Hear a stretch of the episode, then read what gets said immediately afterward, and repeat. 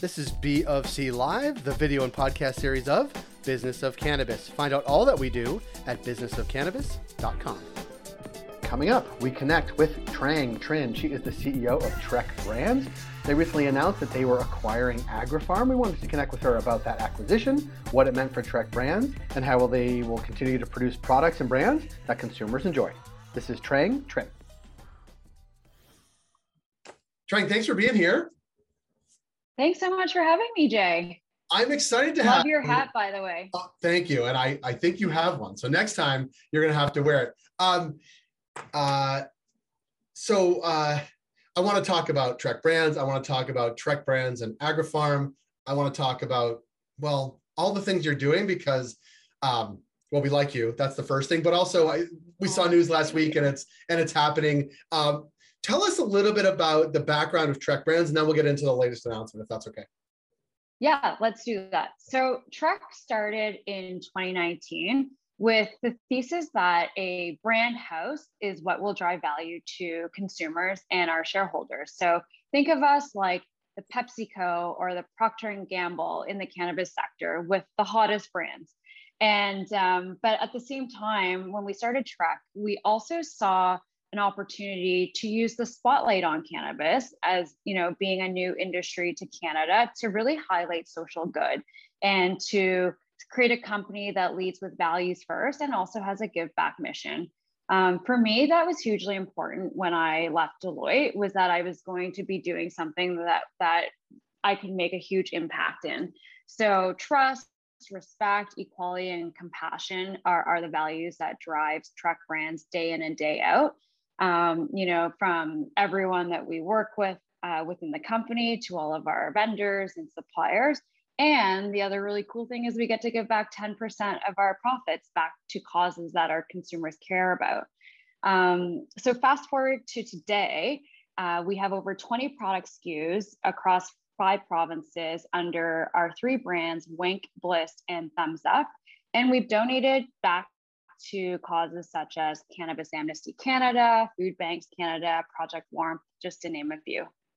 I would say, just going back to hats, I see more wink hats than almost any other hats out there, like just random people on the street. So kudos to whoever is sort of getting the visibility out there on a very small, thank you, uh, very small sample size of me in the West End of Toronto, but it's it's um it, it's out there. And then uh, so that's been since 2019 uh, so yes. 20 SKUs across five provinces, and, and, the mission and values of the company. And then last week, uh, maybe I have the time wrong, but last week there was a major announcement uh, with other yes. people we know a great deal uh, and feel a great great deal about. Um, tell us a little bit about um, TREC and Agri-Pharm.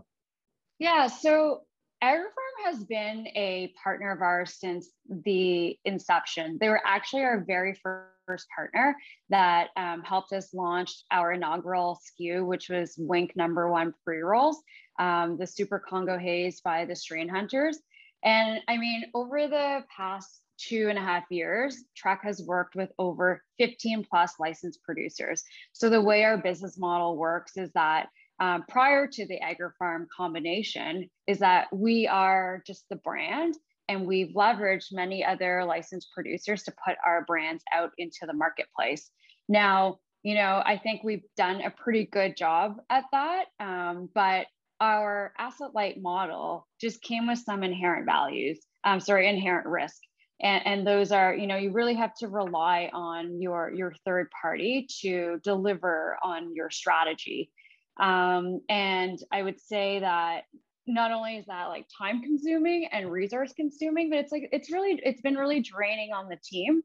Um, so we decided to acquire our best performing licensed producer partner and longest standing partner, which is Agri-Pharm. Um, I mean, the deal checked so many boxes for us. Our management values were very similar. Um, we've got in, and both teams are incredible superstars at you know true true track record of executing and bringing cannabis products that consumers want into the market. Um, and we're expanding our brand portfolio by 4x with this acquisition and aligning ourselves with some of like the top hit brands in in the marketplace who also have similar ethos as ours is delighting the end consumer and we get to control our supply chain, um, the production and the distribution, um, which means that we're making more money and more margin, which also means we can donate more back to the community as well.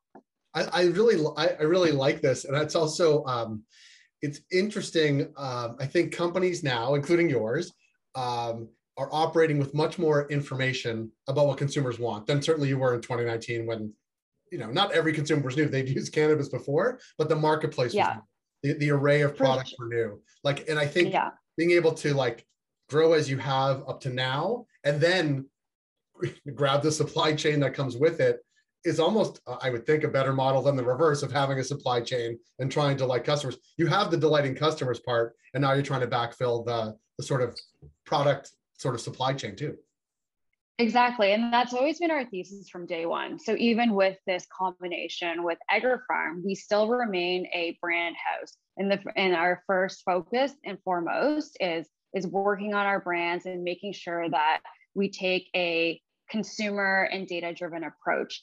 Um, our marketing team has done a ton of strategic thinking around this, of course, and you know, making sure that we're always hitting the right customers and that our products, our campaigns, um, you know, our, our own channels are reflecting who we say we are.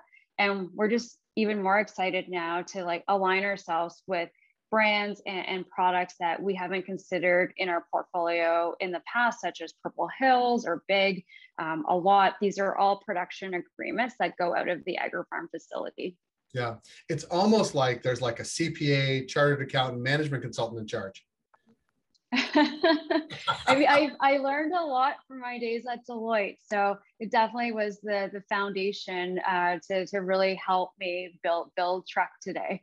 It's interesting. And we'll end with this because we're now, you know, three years into legalization in Canada uh, this past weekend. Um, eh, talk a little bit about sort of if you had to project three years hence. I mean, there's lots like here are the 10 things we need to fix and we need to change these five things and like like thinking about i mean i guess rolling that into sort of your thought but like if we're having this conversation 3 mm-hmm. years from now like where do you expect not only TREC brands but maybe the sector overall to have evolved um you know in the next three years so a few things i do think more consolidation is going to happen um, it, it's inevitable. I feel the the uh, industry is saturated and and i think that um, licensed producers that didn't focus on brand building in the past are going to try to uh, to bring that onto their portfolio right? So i think we're going to continue to see more of that. I, I do think that you know uh, companies are stronger together versus acting on their own which is why uh, we decided to um, evolve our business model with Agri-Pharm. But i also think right now we're actually at an, an inflection point in the industry. We know that um, the government is reviewing a lot of the Cannabis Act. And for our industry to evolve, there's quite a few things that need to be worked on, like especially for, for us as a brand house. I'd love to see marketing and advertising restrictions be loosened or, or lifted, but also um, other factors that impact our profitability. And a lot of that has to do with with excise taxes and um, you know a, a, lot of the taxes that that are impacting not growers to um, to packagers uh, to, to brands right? Everyone wants to take their their part of the um, the market. wholesalers. Exactly yes. So I think that you know in a perfect world three three to five years from now those things have been worked on and Canada is a, a leader in the cannabis sector um, for the world. And because I think that if we don't, then our neighbors down south in the US or as the, the global market starts to open up, we will fall quickly behind. Yeah. Well, um, let's not let it get there. let's let's continue to plug away, and, and we want to uh, congratulate you and the Agri-Pharm team for, for, for what you guys are doing together. Um, and for success uh, since 2019. And uh, we look forward to connect with you down the road. And we just wanted to connect to see what the latest was from you and the team. So congratulations, and we look forward to connect with you. Thank you so much, Jay. Great. We'll talk soon. Have a great week. You too. It's Trang Trinh of TREC Brands. If you like this program, please rate and review us. on Apple Podcasts, Spotify, or wherever you heard the show.